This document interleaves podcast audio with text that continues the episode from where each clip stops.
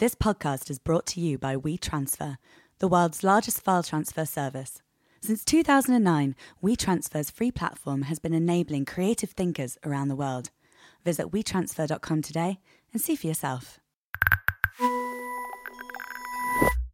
Hi, this is Gilles Peterson, and uh, this is a series that I'm doing called Psychology of DJing, which uh, is a fascinating subject for me, but it's something that I've always, well, it's something I've always been interested in, just the way we get through it. I've been DJing for 30 years, and there are good days, bad days, times you just got to deliver.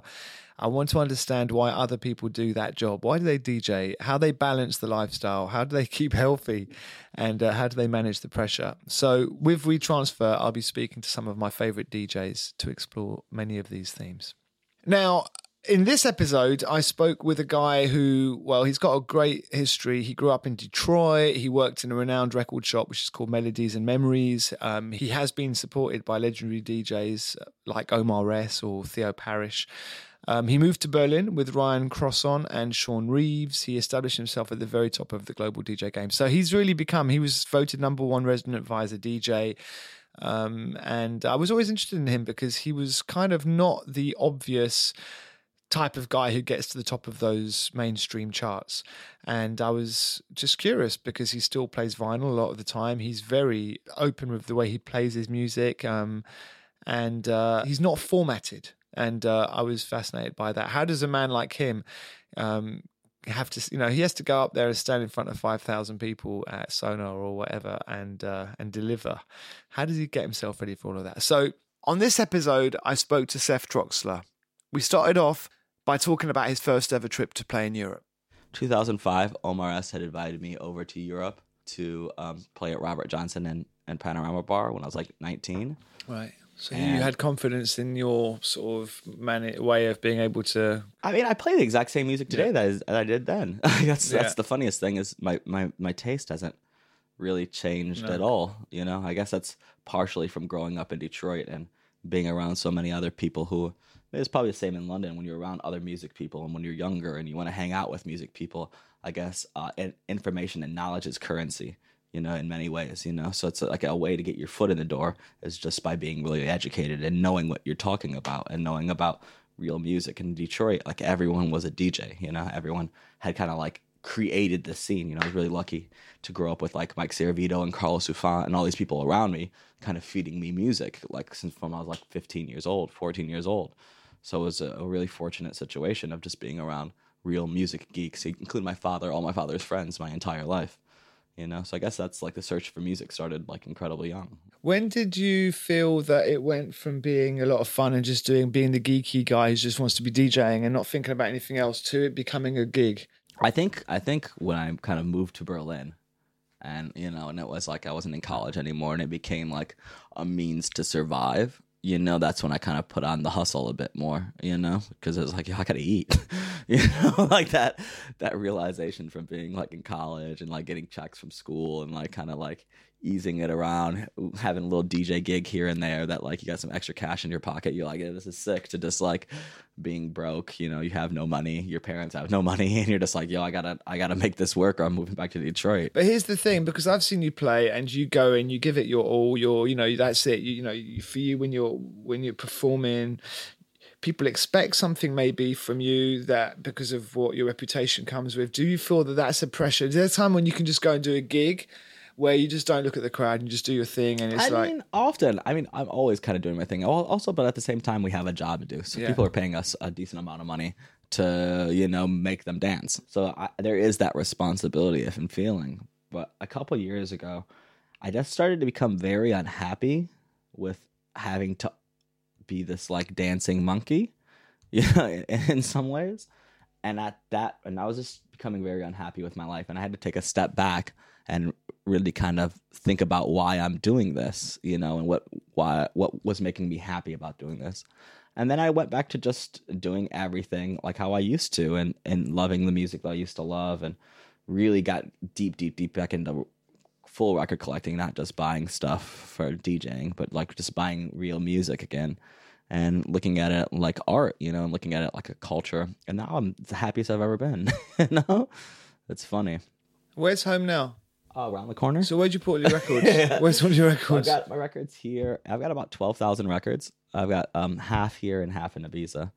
So yeah, it's, And, yeah, well, Ibiza is an interesting subject in a way because to me, that's a place I can't really go back to. where So Ibiza. I find Ibiza to be this really calming place. You know, I like the idea that there's some action to be found if I do want to be a mentalist. You know, which like to, to, to well, me- you're still so young. I mean, in a way, you know, I, I I only started really questioning those sort of uh, bits of my life when I was probably in my mid forties. yeah, yeah. I'm hoping by my mid 40s, maybe just to be um, an artist uh, well, yeah. I mean, I fun enough. or I a mean, restaurant owner. but on the side, I mean, like the the whole subject of drugs and stuff, and and like you know the the doing the party. Do you feel you need to be high to do gigs? Not at all. No, I never get high when I play. Right. I mean, I smoke weed. Yeah. You know, that's like I've been smoking weed since I was 12. But as far as drinking and getting high at clubs, like some years ago, I just found it too hard. Yeah. Just too hard the next day. You know, you get older, you're like, you know, only time I really kind of party now is those bad, those fateful events where you show up and there's like 20 of your friends at a place, or, you know, you get home somewhere and you're just like, fuck.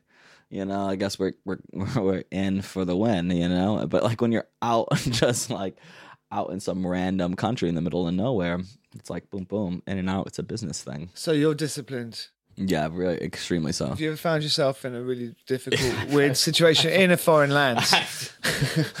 I don't think you could be in this job and not Yeah. have been in that situation. What's the most obscure one you found yourself in? Oh wow, I had this one. It was really weird. Some years ago, actually, with Damian Lazarus, we were in Spain, right? And I was playing this gig. It's like I had just got on Crosstown Rebels. We had this place called Industrial Copera, right? It's this giant techno club, you know, five, six thousand people. I think like two hundred people had showed up to the, the Crosstown party. It's like Jamie, Damian, and I were just like, fuck. All right, so I'm like playing every record I play. This like kids are like, oh, you suck, fuck, and I was like, fuck. You know, you try to put one on, and you're like, this one's gonna make them happy, and it's like, nah.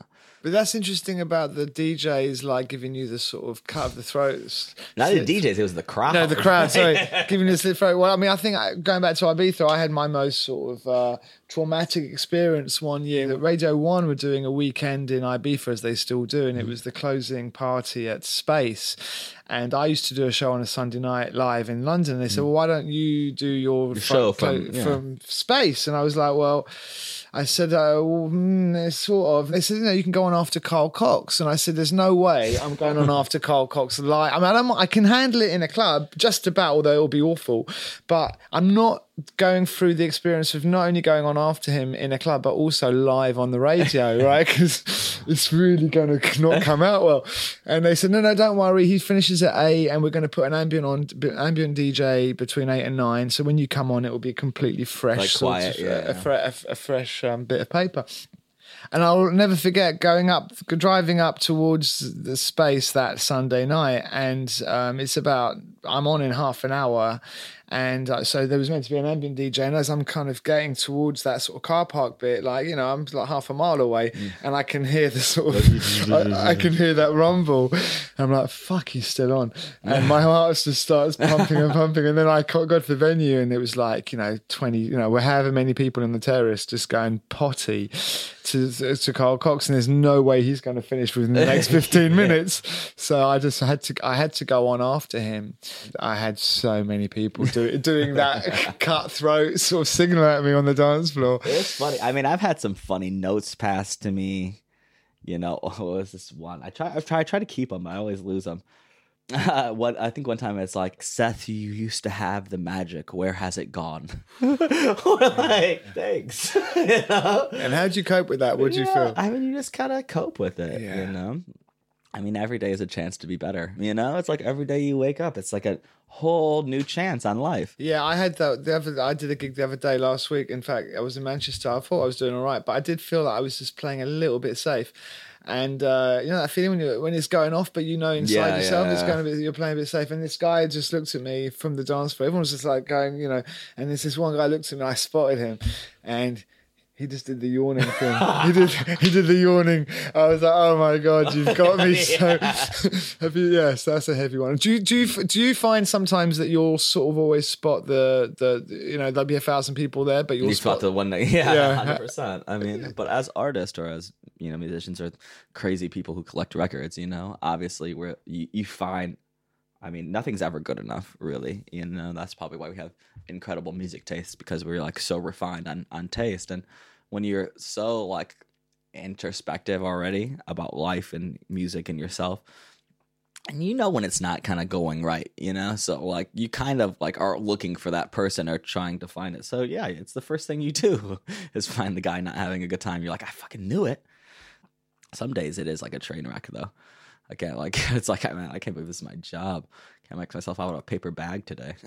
So um, preparation, I, am interested because you've got a load of gigs coming up. I mean, I just looked at your lineup. I mean, you're, you know, you're. I mean, you're not doing like five a week. You're doing what a couple a week at the four moment. five a week. Yeah, Four or so- five a week. in the summer. Yeah, and then in the in the winter, and the yeah, four about three to five, three to five a week minimum, three minimum kind of. Preparation. What is your preparation? I mean, So know, this is the funniest thing, right? I am I have this whole idea on DJing, right? And and Craig's really gotten me into this lately. Craig Richards. Yeah, so we, we were talking about it. and I've been doing this thing for a while where I mean I buy music constantly. I'm const constantly constantly buying music. But when and then I kind of fill up my bag, put new stuff in, put new take take stuff out.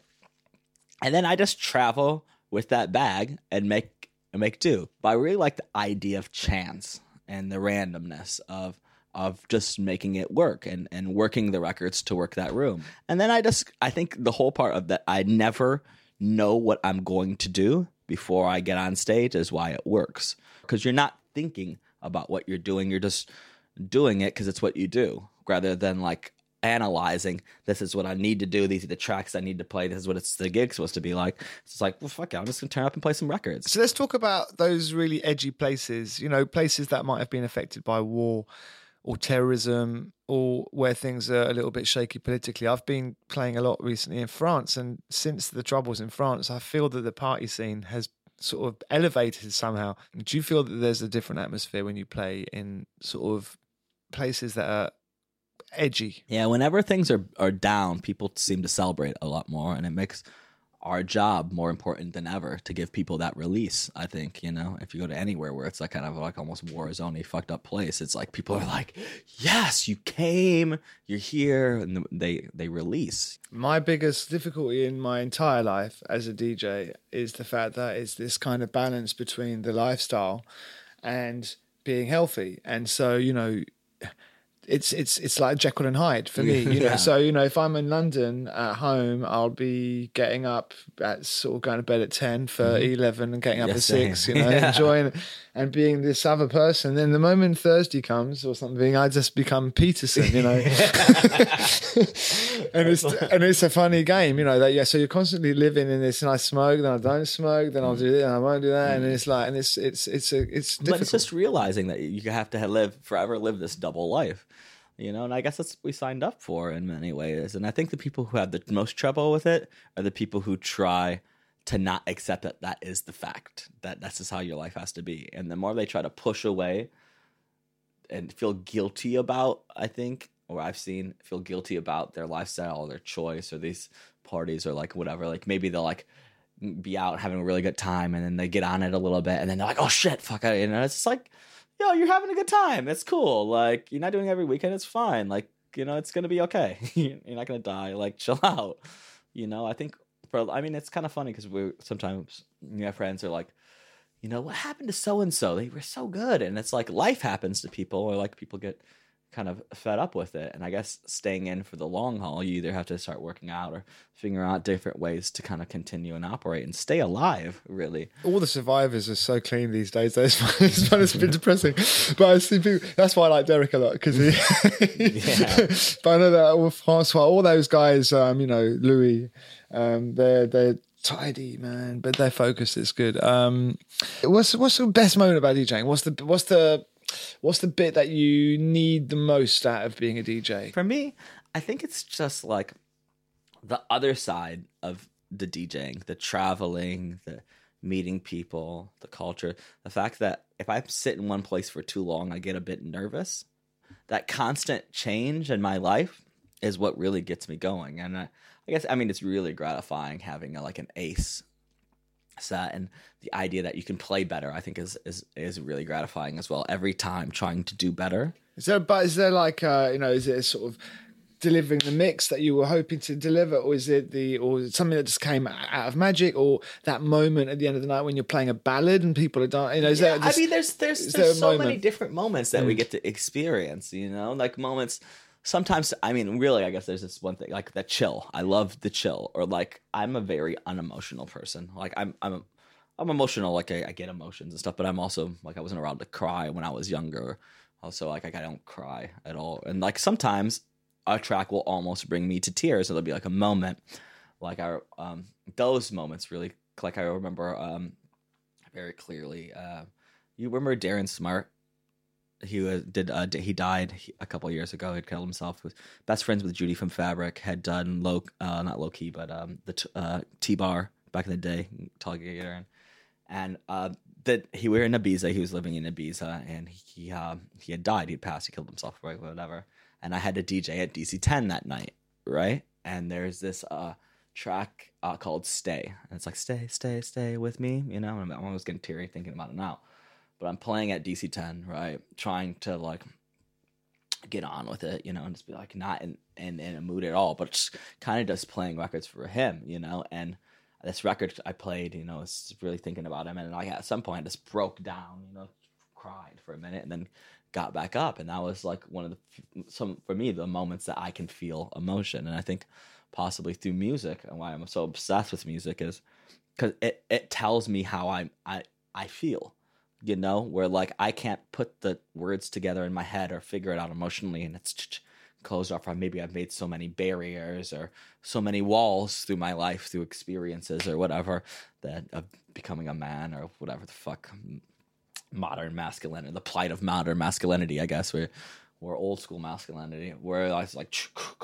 and then at some point I I find some new record or I hear something and it's just instantly cuts through all of those walls that I've built around my emotions forever and I have this feeling inside of me that I I I feel, you know, and it's this overglowing feeling of serenity, hope, anger. I don't know. It just happens. And it's the one time when I stop being so critical and analytical and I just let myself go.